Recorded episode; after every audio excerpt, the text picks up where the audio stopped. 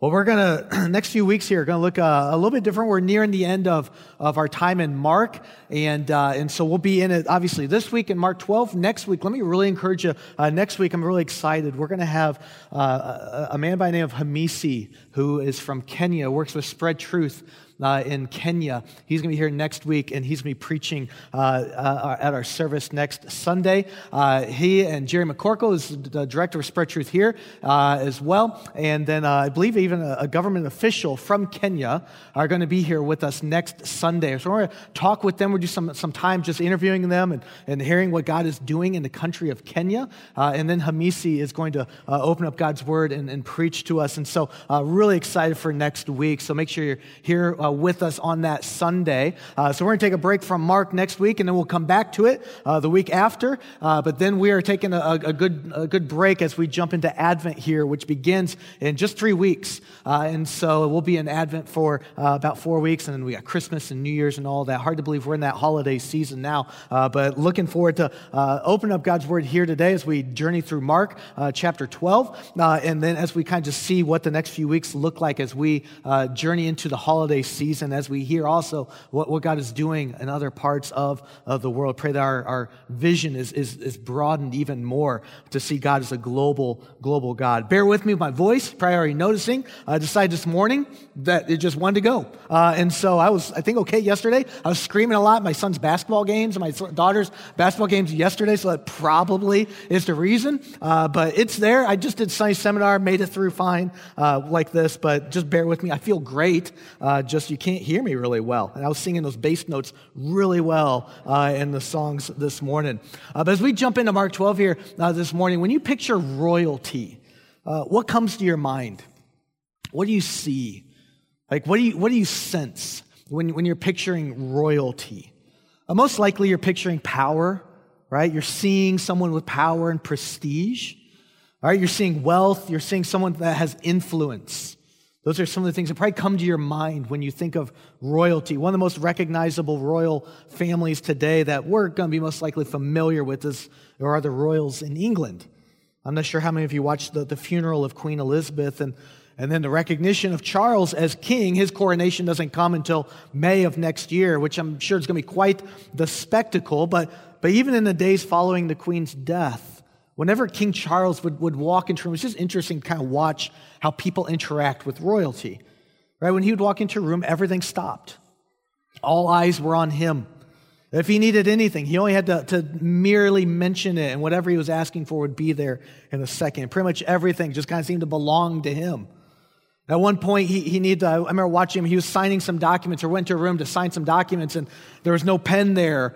And, and, or one of the pens that he was using wasn't working. So he just merely, he just went like this. And immediately someone just put a pen in his, in his hand, right? Like that's, that's power, right? That's prestige. Right? Images like that are probably what typically come to mind when we think of royalty, when we think of a king. But as we've journeyed through Mark's gospel, we've seen Jesus revealed as a different kind of king, a different kind of king who's ushering in a, a different kind of, of kingdom. God's kingdom is, is different than the kingdom of this world, and Jesus is different than any earthly type of king that we're ever going to experience. So, so thinking through that, what have we picked up on? We're in chapter 12 now of Mark, so we've been in this, this gospel for a while now. What have we picked up on throughout this gospel that sets God's kingdom apart from the world's kingdom. There's a few things that should come to our mind. The kingdom of this world craves power. The kingdom of this world craves success and control. That's what that's, those are markers of the world's kingdom power, control, success. And, and we've seen it as we've even walked through the last couple chapters. Uh, the disciples wrestling with that. They want that type of kingdom. They want that type of power. In Mark 10, James and John, they come to Jesus and they come to him with a, with a question. They want to sit at Jesus' right and left hand. Right? They want to sit at his right and left hand in his coming kingdom. They want to rule. They want authority. They want recognition. They want power. What's Jesus say to them? He shows them the difference, James and John, between what you're thinking of as the world's kingdom and what my kingdom is going to be. It says in Mark 10, 42 through 44, you know that those who are considered rulers of the Gentiles, they lord it over them and their great ones exercise authority over them, but it shall not be so among you. But whoever would be great among you must be your servant, and whoever would be first among you must be slave of all. There's a difference he's making with them of here's my kingdom versus what you're thinking of in the world's kingdom. But we also seen as we walk through Mark that the, the kingdom of this world craves earthly comfort and, and wealth. So earlier in Mark 10, we, we read of a, a rich young man that came to Jesus asking him, Jesus, what do I need to do to inherit eternal life? That was the question he, he posed. But what he was asking is, what do, I, what do I need to do to be part of your kingdom? I want to be part of your kingdom. He, he says he's, he's thinking that he's, he's done everything that he needs to do. Right? He's thinking, I've done everything I need to do in my mind. I've kept the law. I've been a good religious person. He, he was a man who had influence and, and great wealth, right? Like, so externally, this guy has it all together, right? He's, in today's world, he'd be the one with the book deals and he'd be the one invited to speak at all the conferences. Like, this guy has it all together. What's the secret to your success? And so he's put together. And so he wants to know. He comes to Jesus saying, listen, I, I don't think I'm missing anything, but if I am, what am I missing? Because I want to be part of this, this kingdom that you're talking about. And so, again, what's Jesus' response? He's going to show him the difference between what his view of the kingdom actually is. In Mark 10 21, Jesus looks at this young man and says, You lack one thing. Go sell all that you have, give to the poor, and you will have treasure in heaven, and come follow me. Well, if you remember from a few weeks ago, what happens? This young man, this rich young man who comes to Jesus with such swagger and confidence, right now, now leaves after Jesus says that sorrowful, with his head down, because he didn't want to give up his wealth, his comfort. He wanted to control that in his kingdom. He just wanted to add on to what he already thought the kingdom was. We've seen as we've journeyed through Mark that the kingdom of this world craves recognition, it craves influence. So in Mark 9, as Jesus and the disciples are making their way to Capernaum. Jesus asks them once they get there, Hey, what were you guys talking about? I, heard you guys discussing something. What were you talking about along the way? And Mark 9 says that they were all really quiet. They're all really quiet because they knew, man, we were just arguing and fighting with one another about which one of us is going to be the greatest, which one of us is going to have the most influence, which one of us is going to have the most recognition, right? We want to walk into a room and everybody know who I am. That's what they're arguing about. And so, what's Jesus' response to them? Well, you, you've guessed it right. He shows them the difference between the kingdom of this world and the kingdom of God. In Mark 9 35 through 37, he says, If anyone would be first, he must be last of all and servant of all. And he took a child and he put it in the midst of them. And taking him in his arms, he said to them, Whoever receives one such child in my name receives me.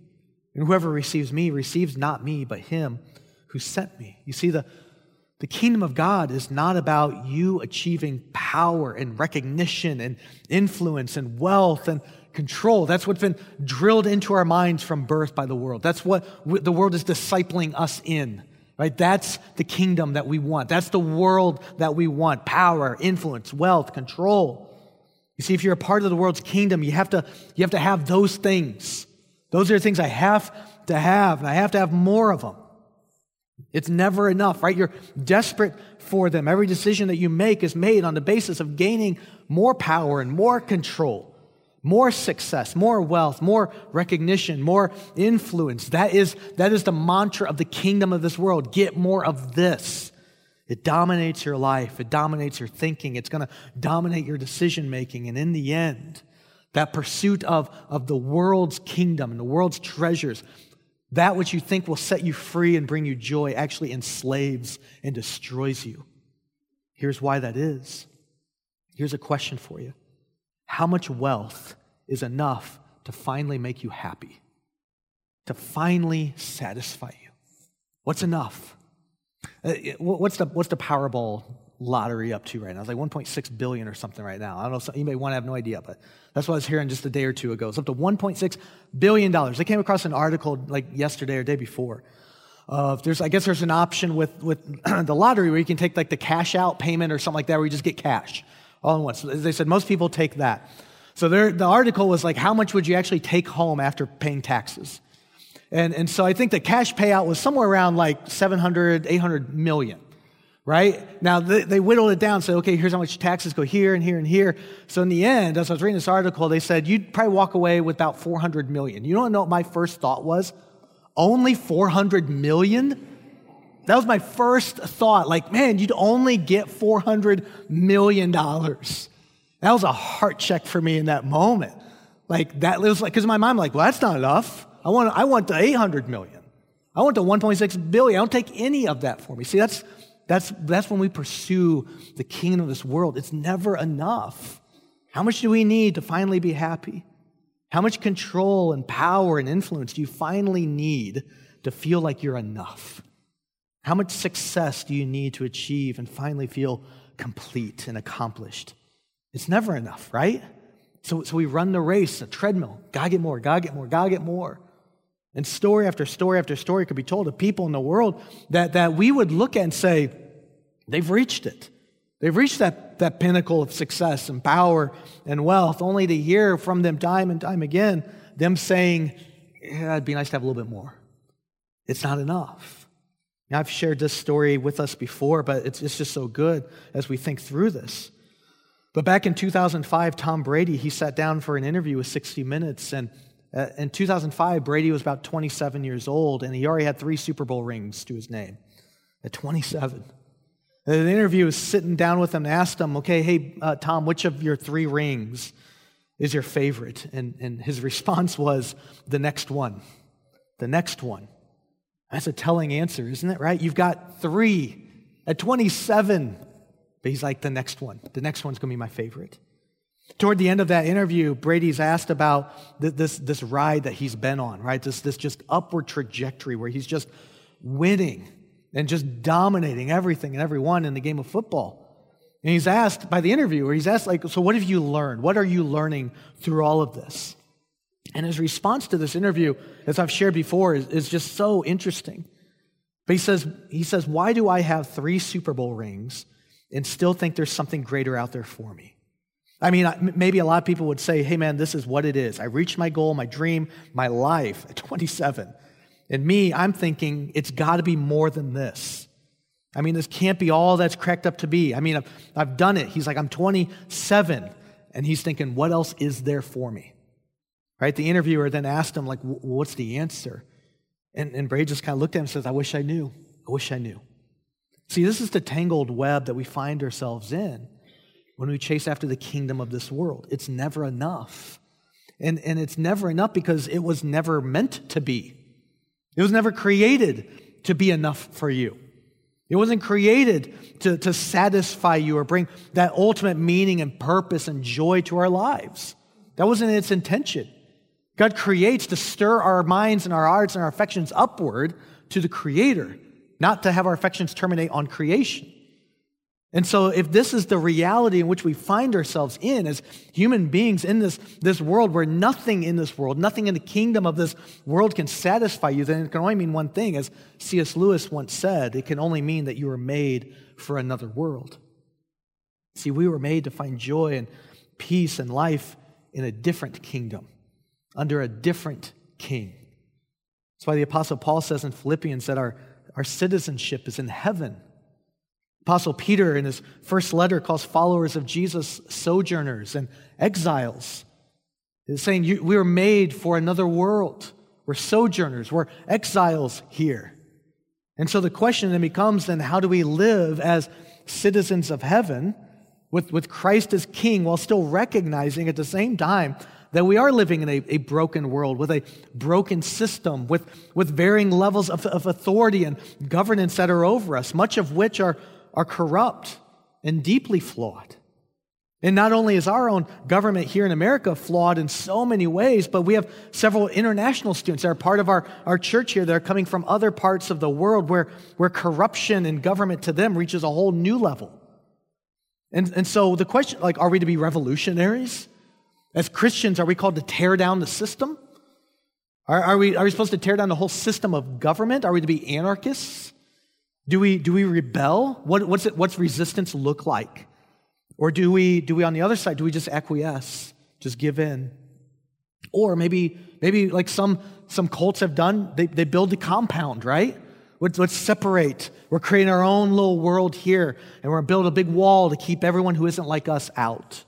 What do we do as citizens of heaven, living in a broken world under a governmental system here? All right, see, Jesus is going to, in this interaction with the Pharisees and the Herodians, is really with one simple sentence, reveal what, what citizens of heaven, what it looks like, what the kingdom of God looks like, and how we engage with, with earthly government, especially even corrupt leaders in the world. See, he's shaping and ordering and prioritizing here in these few verses what our allegiances are in life, what they look like. So as we journey through these, these verses, my, my outline's a little different uh, this, this week as, as, as it is typically. Usually I have like kind of bullet points we kind of walk through. Uh, today's going to be more of just, let's, let's just unpack the, the text. What's, what's happening? What's talking? What, what's going on here? What's the historical background? What's the context? We want to understand the question and Jesus' response. We want to just get a, a, a feel of what is going on here. And then really my, my points will be at the end with just how do we apply it? How do we live this? What are the takeaways now then as citizens of heaven living underneath governmental systems and structures in our, in our world? What's that look like? And so that's kind of the, the goal this morning. So we see in the first couple of verses there, in verses 13 and 14, that we're no, nothing new that we haven't already seen over the past several weeks. What we're seeing in those verses, religious leaders, this religious governing body, they're, they're trying to find a way to trap Jesus. They're trying to find a way to trip him up so he'll say something heretical or blasphemous, that they define it that way, that they can destroy him. That, that's always their aim in everything that, that, they, that they do. That's what we've seen. That's what we're going to continue to see through the remainder of chapter 12. They, they keep sending, sending these, these delegations, these delegates, these religious leaders, these little pockets of people to Jesus with this plan to try and, well, say this, ask him this now, and we'll see if we can mess him up here. And so here in verse 13, we see a group of Pharisees and it says Herodians are banding together. And so the fact that, that these two groups of people, the Pharisees and Herodians, the fact that they're working together here gives evidence of how much Jesus has just rattled them. See, the Pharisees and the Herodians couldn't have been more different, right? They're, they're, on, they're on different sides politically of the political aisle right? And, and they're going to now approach Jesus working together with a political question that they think, they think this question is going to trip them up. This question is going to get him. He has to answer this question either yes or no, and both answers are going to destroy him. See, see, they're coming to him with this question where they think it's a simple yes or no question because if you remember from a couple weeks ago at the end of chapter 11, the, the leaders, the Sanhedrin, are coming to Jesus and they're asking a question regarding his authority. Right, so he had, in the days prior, in the day prior, he had overturned the money changers' tables. He had driven people out of the, of, of the temple grounds. And so they're coming to him saying, who, who, who gives you this authority to do this? And, and if you remember from, from Mark 11, Jesus refuses to answer them, or he, he answers their question with a question as well. And so he says to them, Well, I'll answer your question if you answer mine. Basically, he, he pulls them aside and says, Okay, John the Baptist, where did, where did he come from? Where was his authority? What, what gave him the power to do what he did? Was it from God or from man? And, and so they, they band together, they get together and they say, well, if we say it's from God, the people are going to say, why didn't we listen to John then? Because they rejected John. They stood idly by when John was executed. But then at the same time, they're like, but if we say it's from man, then, then the people are going to come after us because they're going to say, well, why, like, why didn't you follow? Like, why we held him up to be a messenger from, from God. So, so Jesus asks them that question. They come back to him saying, well, we don't, we don't know. And so Jesus says, well, I'm not going to answer your question either because you're not interested in actually knowing truth. You're just trying to, to trip me up. So I'm not going to answer your question. So they, they leave frustrated, like he gave us this non answer. But of course, if you hear last week, he, he, he tells his parable where he's talking about their, their, their, their wickedness and they're perceiving that this is about them. So they're ticked off at Jesus because they, they didn't get an answer from him there regarding his authority. So they come now to him thinking, We've got him. We've got him. We've got, he has to answer this. He can't be evasive. He has to say yes or no to this question, and either answer, yes or no, will condemn him. So, what's the question that they ask in verse 14? They come to him and say, Is it lawful to pay taxes to Caesar or not? Should we pay or shouldn't we? So, with that question, they're, they're really asking one of two things regarding the politics of Jesus. They want to know of Jesus are you a revolutionary or are you a traitor and a fraud? That's really what they're wanting to know. They're wanting him to admit that he's a revolutionary or that he's a traitor and a fraud to the Jewish people. That's what they're trying to trap him in because either one of those answers, they're, they're like, we got him. This is going to destroy him. So it's important for us to understand the history, the background, and the context here so we understand what they're asking why they're asking what they're asking. So this isn't a question that they're asking regarding just simply paying taxes in general. They're, they're referring in their question to him regarding a, a very specific tax. And, and we know that they're asking about a specific tax because, because of how Jesus responds to them in verse 15. Jesus asked for a denarius in verse 15. Under Roman rule, just like, just like we have today, there were a number of taxes that, that the people had on all sorts of goods and services. And like today, they, they paid their taxes. They may not have liked it, just like many taxes today we don't like to have to pay, but that's what citizens of a nation does. We, we pay our taxes. And so they had to pay a, a certain amount of taxes that funded all sorts of services and goods. But that's, that's not what's under the microscope here with their question. They want to know about a specific tax that was paid with a denarius that, that Jesus' response to that would reveal his political side. What side do you land on, Jesus? See, the Pharisees or the Herodians knew that whatever he would say, they could both use it to bring him down. So the tax that they're asking about was, was something called a head tax, an imperial Roman tax. Basically, what this was was a, a tax for existing.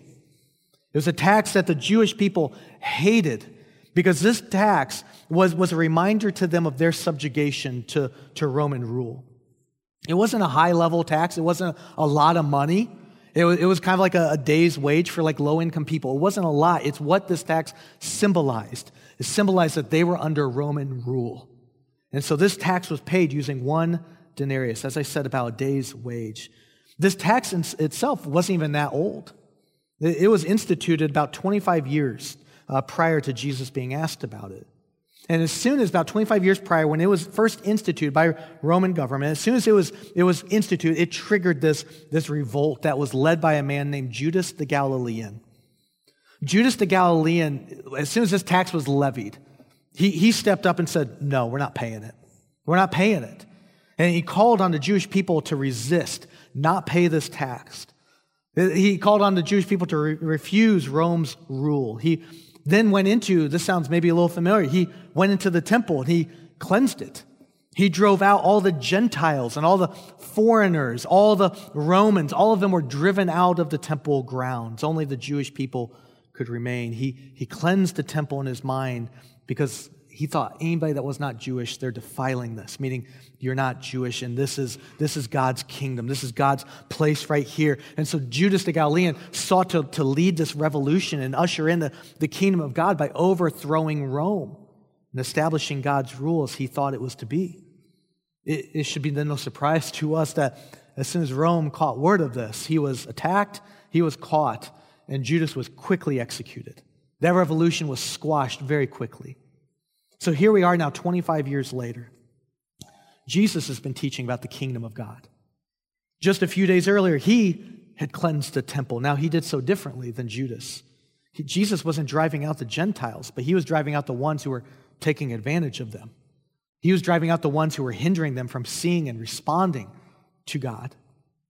And so these leaders are, are remembering the history of what had just taken place just a, a quarter century before with, with Judas he was, and he was killed because of this revolution that he was seeking to lead against Rome because of this tax.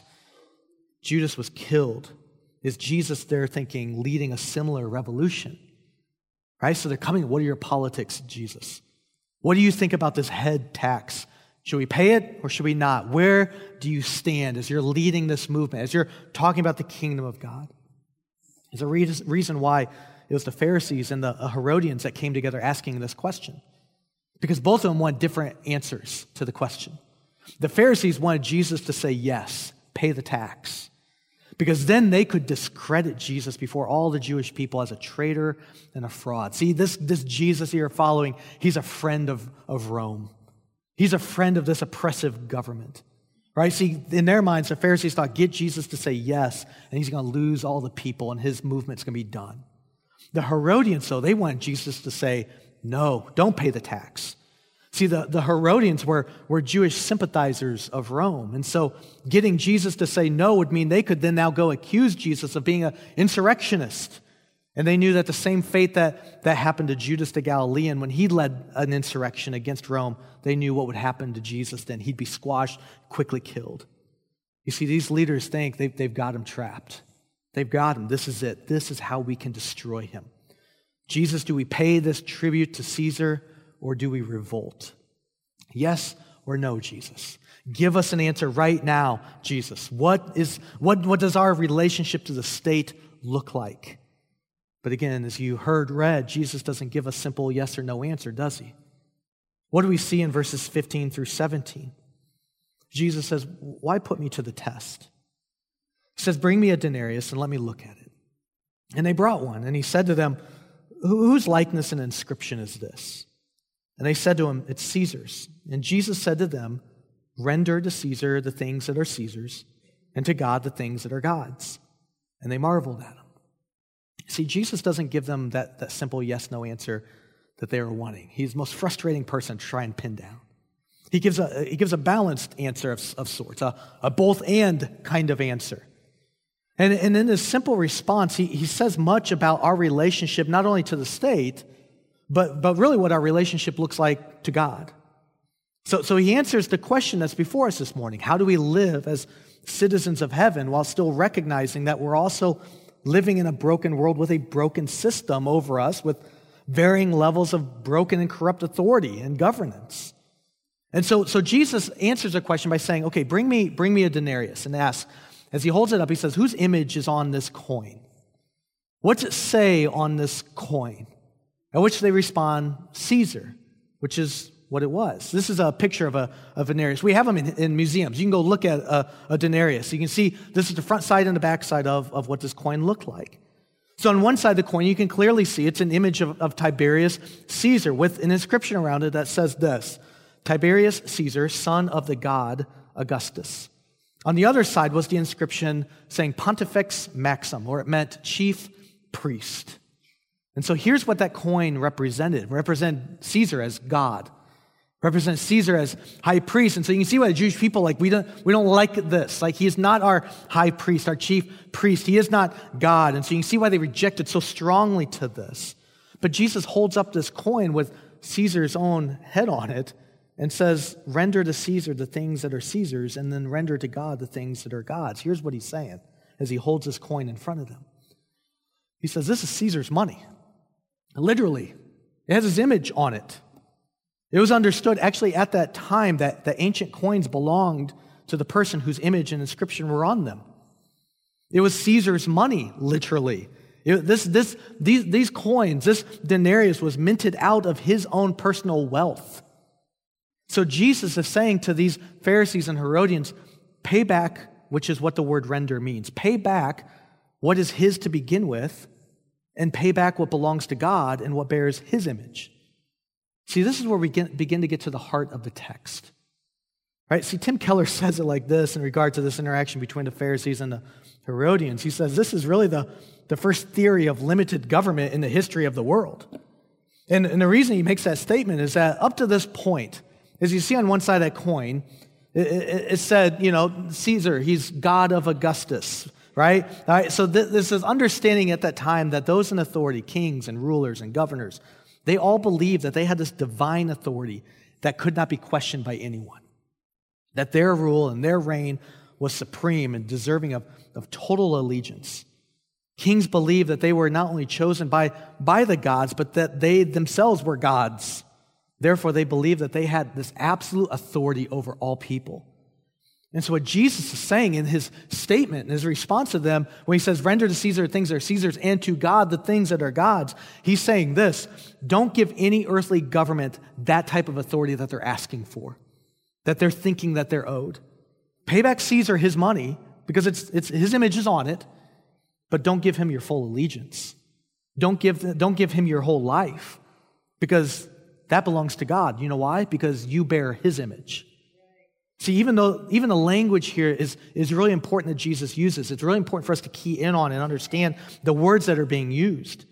In verse 14, the religious leaders ask if they should pay, quote unquote, taxes. The, the word pay in the Greek is the word didomi, which means to offer as a gift or a tribute.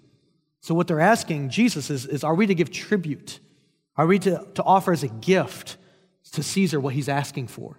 Right? Him thinking he's God, him asking all things of us. Are we to give this back to him? But Jesus says in verse 17, he doesn't use the word didomi. He uses the word render to Caesar. It's the Greek word apodidomi, which means to pay back or just to give back what belongs already to someone else. And so, even in Jesus' usage of the words, he's saying, No, you don't offer tribute or allegiance or your soul to any earthly government. Give back to them what belongs to them, but your heart and your soul and your life, your allegiance, it belongs to God because you bear his image.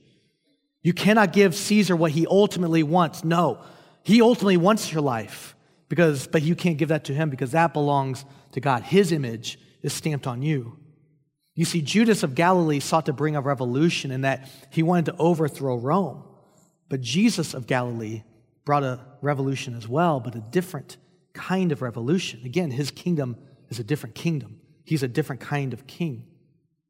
Notice how even Mark sets this up for us that shows us this difference between Jesus and earthly kings through this interaction with these religious leaders. He's, he says, Mark is, is point, painting this picture of you have two kings contrasted here, and, and, and they couldn't be more different from one another. On one hand, you have Caesar, a man who is literally minting his own money with his image on it.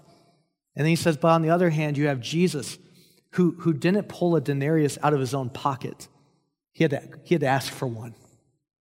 As one author puts it here, you have a king without a quarter versus a king with all the quarters. That's the difference between Jesus and the kingdom of this world. See, what Jesus is doing here is saying, I'm a whole different kind of king. My kingdom is a whole different kind of kingdom. What, what the people wanted was Jesus to be a better kind of Caesar, a better kind of leader, right? Lead in a better way than what we've experienced already on this earth. That's the kind of revolution that the, that the people wanted from the Messiah. Just give us someone better. And Jesus is completely flipping upside down their concept of kingship and revolution. In a day when kings were wealthy beyond measure, Jesus was poor. Where kings commanded others to fight for their kingdom and their throne, Jesus picked up his own cross and fought the battle of sin himself. Where earthly kings find joy and peace and their comfort and riches, Jesus said true freedom and peace is found through suffering and dying to yourself where earthly kings demand attention because they're the king and they demand others to serve them, Jesus said, No, I came to serve. Throughout history, men and kings have fought one another, hoping that their reign and their victory over one another will bring long lasting peace and dominion on earth. But all we ever see is that nothing really changes, just the person who's sitting on the throne. What humanity needed wasn't just another earthly king to sit on the throne for a season. It needed a different kind of king and a different kind of kingdom that is everlasting. Jesus says here, be obedient and respectful to those placed in authority. Yes, pay back what belongs to him, but don't put your hope there. In fact, know that your greatest allegiance is to a different king, a heavenly one where true justice and peace and mercy and joy is found. Jesus' kingship, his coronation, wasn't, wasn't attained when he entered into Jerusalem to the applause of the people.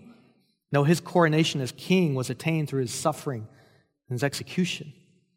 Jesus is the crucified king. He doesn't, he doesn't have to demand power and authority because I'm the king. You got to obey me. No, Jesus says, All authority has been given to me. See, the world's kingdom is all about, all about attaining power and control, getting more of it. But the kingdom of God is all about serving and giving and loving and losing yourself. And in that, that begins to change the world. See, this is who we are called to be as followers of Jesus, as citizens of, of the heavenly kingdom. And by living in full allegiance to Christ, who is our King, we actually begin to see the world change around us. This is what the church is to be that light in the midst of darkness. We don't want to look like the world and then hope the world changes. No, we live counterculturally. We live differently under a different king. And because of that, the world begins to change. See, the world doesn't change when we submit to the world and its way of life. It changes when the church lives in glad submission to King Jesus. And so, as we, as we begin to wrap up here this morning, what, what do we take away from this? What do we take away from this as Americans? What do we take away from this for internationals that are part of us, for the, the, the Chinese that are meeting just down the, the hallway here? right? Who, who have a different form, a different view of even what government looks like in their lives. What do we do here as citizens of heaven? How do we live as, as, as citizens of heaven underneath sometimes corrupt and flawed, broken systems of government? So, wherever you call home, these, these few principles here, as I, as I wrap up here, I, I, believe apply across the board. Because again, the, the, kingdom of God is a, is a global kingdom of all nations. And so, first thing we see here in, in, in Jesus' interaction here is that Jesus does legitimize human government. He legitimizes human government. So, meaning this, that God has ordained the, the family and the church and the government as authoritative institutions in society to bring about good in the world. That's the purpose of them. Now, each of these institutions is flawed because they involve human beings. But when they're led by God's grace and under the direction and guidance of, of, of His Spirit, they, they do bring about great good in culture and in society. Therefore, government, as we look at it, as ordained by God, has then the right to levy taxes. They have the right to institute laws, taxes that we must pay, and laws that we have a responsibility to obey. Richard Halverson, he was the chaplain of the United States Senate from 1981 to 1995. He once said something very, very wise. He said this he says, To be sure, men will abuse and misuse the institution of the state, just as men, because of sin, have abused and misused every other institution in history, including the church of Jesus Christ. But this does not mean that the institution is bad or that it should be forsaken. It simply means that men are sinners and rebels in God's world. And this is the way they behave with good institutions. As a matter of fact, he says, it is because of this very sin that there must be human government to maintain order in history until the final and ultimate rule of Jesus Christ is established. Human government is better than anarchy, and the Christian must recognize the divine right of the state. Now, you may think your politicians are unwise in their decision making. Some in, here, some in here may come from countries that are hostile towards their citizens and especially towards Christians. You heard Brian pray for the country of Somalia today, an oppressive, wicked government that, that abuses their people. What do we do then for, for the Christians that are living in Somalia, for the Christians that live in China, for the Christians in America? Like, what, how do we live? What do we do? Even though Jesus legitimizes human government, how do we live when it's corrupt? Well, keep in mind that both apostles, Paul and Peter, reaffirm Jesus' teaching. Paul in Romans 13 says, Let every person be subject to the governing authorities, for there is no authority except from God, and those that exist have been instituted by God. Peter says, uh, Be subject for the Lord's sake to every human institution, whether it be to the emperor as supreme or to governors as sent by him to punish those who do evil and to praise those who do good. Now keep in mind, both Paul and Peter wrote those words when they were under the tyrannical rule of Nero, right, who went on a rampage against Christians. And yet still they wrote to the churches, calling on them to be subject to those in authority. Don't revolt. Don't, don't seek to, to bring the system down. Don't burn it to the ground and leave ashes only. He says, no, we're subject to it. However, we also see, though, that ultimately we are responsible to God before man. So, number two, we're to be subject to governing authorities as much as Scripture allows. Be subject to governing authorities as much as Scripture allows. Jesus said, Pay Caesar with what already belongs to him. Give to God what belongs to God. That we're made in the image of God, Genesis 1 would say. His image is stamped upon us, which means that our hearts and our souls, our lives, belong to Him first and foremost. So, though we are called to be subject to the governing authorities, we, we do resist when those in authority demand that we act in a way that would violate God's word. Right? So in Acts 4 and 5, the governing body arrested some of the disciples that were preaching the gospel. They stand them before them, and the government, governing body commands them, gives them a direct order stop what you're doing. What did the disciples do? They resisted that order, they didn't obey that order. They won't stop. God has commanded us, they say, commissioned us to make disciples, and His word comes first. Now, they didn't seek to overthrow the governing body, they didn't seek to bring a revolution and tear it all to the ground. They said, listen, we'll be subject to you unless you call us to do something that violates God's word. Right? So they lived openly and publicly in their, in their refusal to obey, and they suffered the consequences because of it. Today, Christians all across the globe are being persecuted by those in authority for preaching the gospel, and they're suffering greatly because of it. As believers, we submit first and foremost to the one whose image we bear. That comes first and foremost, which leads in lastly to number three. Our ultimate allegiance is to the one whose image we bear. Right? Our ultimate allegiance is to the one whose image we bear. We belong to him because not only has he created us, but for those who are saved by God's grace, God has redeemed us and he's purchased us with the price of his own life. Right? 1 Corinthians 6:20, you were bought with a price, so glorify God in your body. Romans 12, 1 and 2, I appeal to you, therefore, brothers, by the mercies of God, to present your bodies as a living sacrifice, holy and acceptable to God, which is your spiritual worship. See, we belong to God. And Jesus has, with one simple statement, put everything in its proper place. He put Caesar in his place, God has, and God has been highly exalted. We understand our place before him then and before others. And so, practically, what's this look like then in our lives? Few minutes here. I believe wholeheartedly that we should, as Christians, be engaged in civic life. We should absolutely care about the decision, decisions that those in authority are making, and we should speak the truth of God's word into the public arena. Christians need to have that voice. And honestly, the church needs to reclaim the voice that it once had. We absolutely need to be a part of that conversation. Now, really practically, there's midterm elections coming up in just a couple days, right? I, am to be glad when it's over because I'm tired of the text messages I'm getting uh, from all the candidates. But listen, I'm to say this you should vote, right? You should absolutely vote. Be engaged in the process. To not vote is irresponsible at best. Be engaged. But at the same time, remember this that your Savior is not who sits in the Oval Office, or who lives in the governor's mansion, or who has seats in Congress. That is not where your hope is. And far too many in the church have gotten too sucked in to the world of politics where that is what defines them and that's what identifies them. Right? There are many Christians who know everyone who's running on a political ticket and what they stand for, but they know nothing about what Christ has commanded them to do and be. Right? Sadly, many churches today, even in the West especially, are known more for what political party they support rather than the gospel of Jesus Christ. To shame. See, people who spend hours watching Fox News or CNN or MSNBC or reading article after article after article, but spend no time in God's Word learning who they are and who their God is. Right? This is in living contra. This is living out of balance what Jesus is teaching here. Right? He's legitimized human government. Yes, we're subject to it.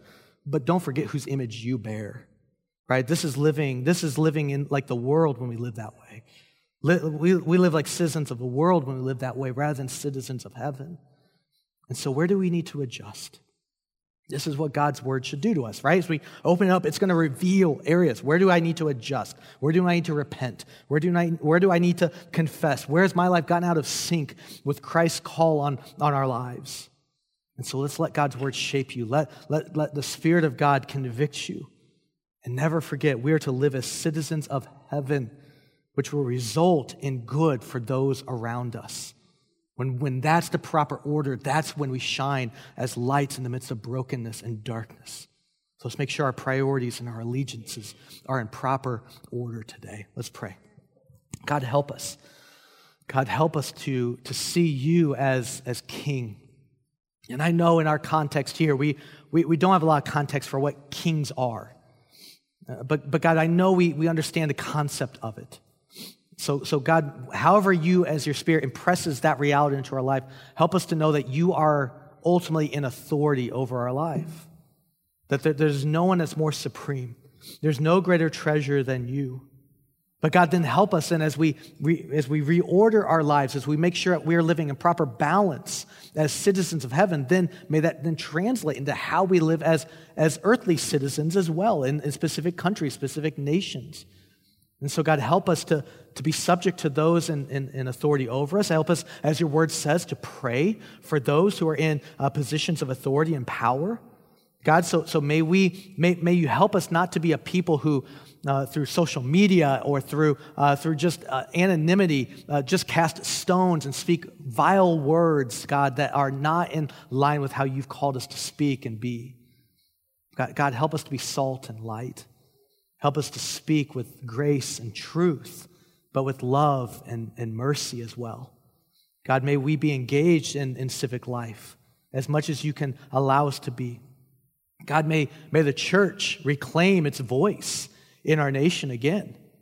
God, we pray for, for those in our, our church that come from different nations, different countries that, that say we have no voice, that Christians are oppressed and persecuted, and we have to live secretly. God, I pray that you would sustain them and give them grace upon grace.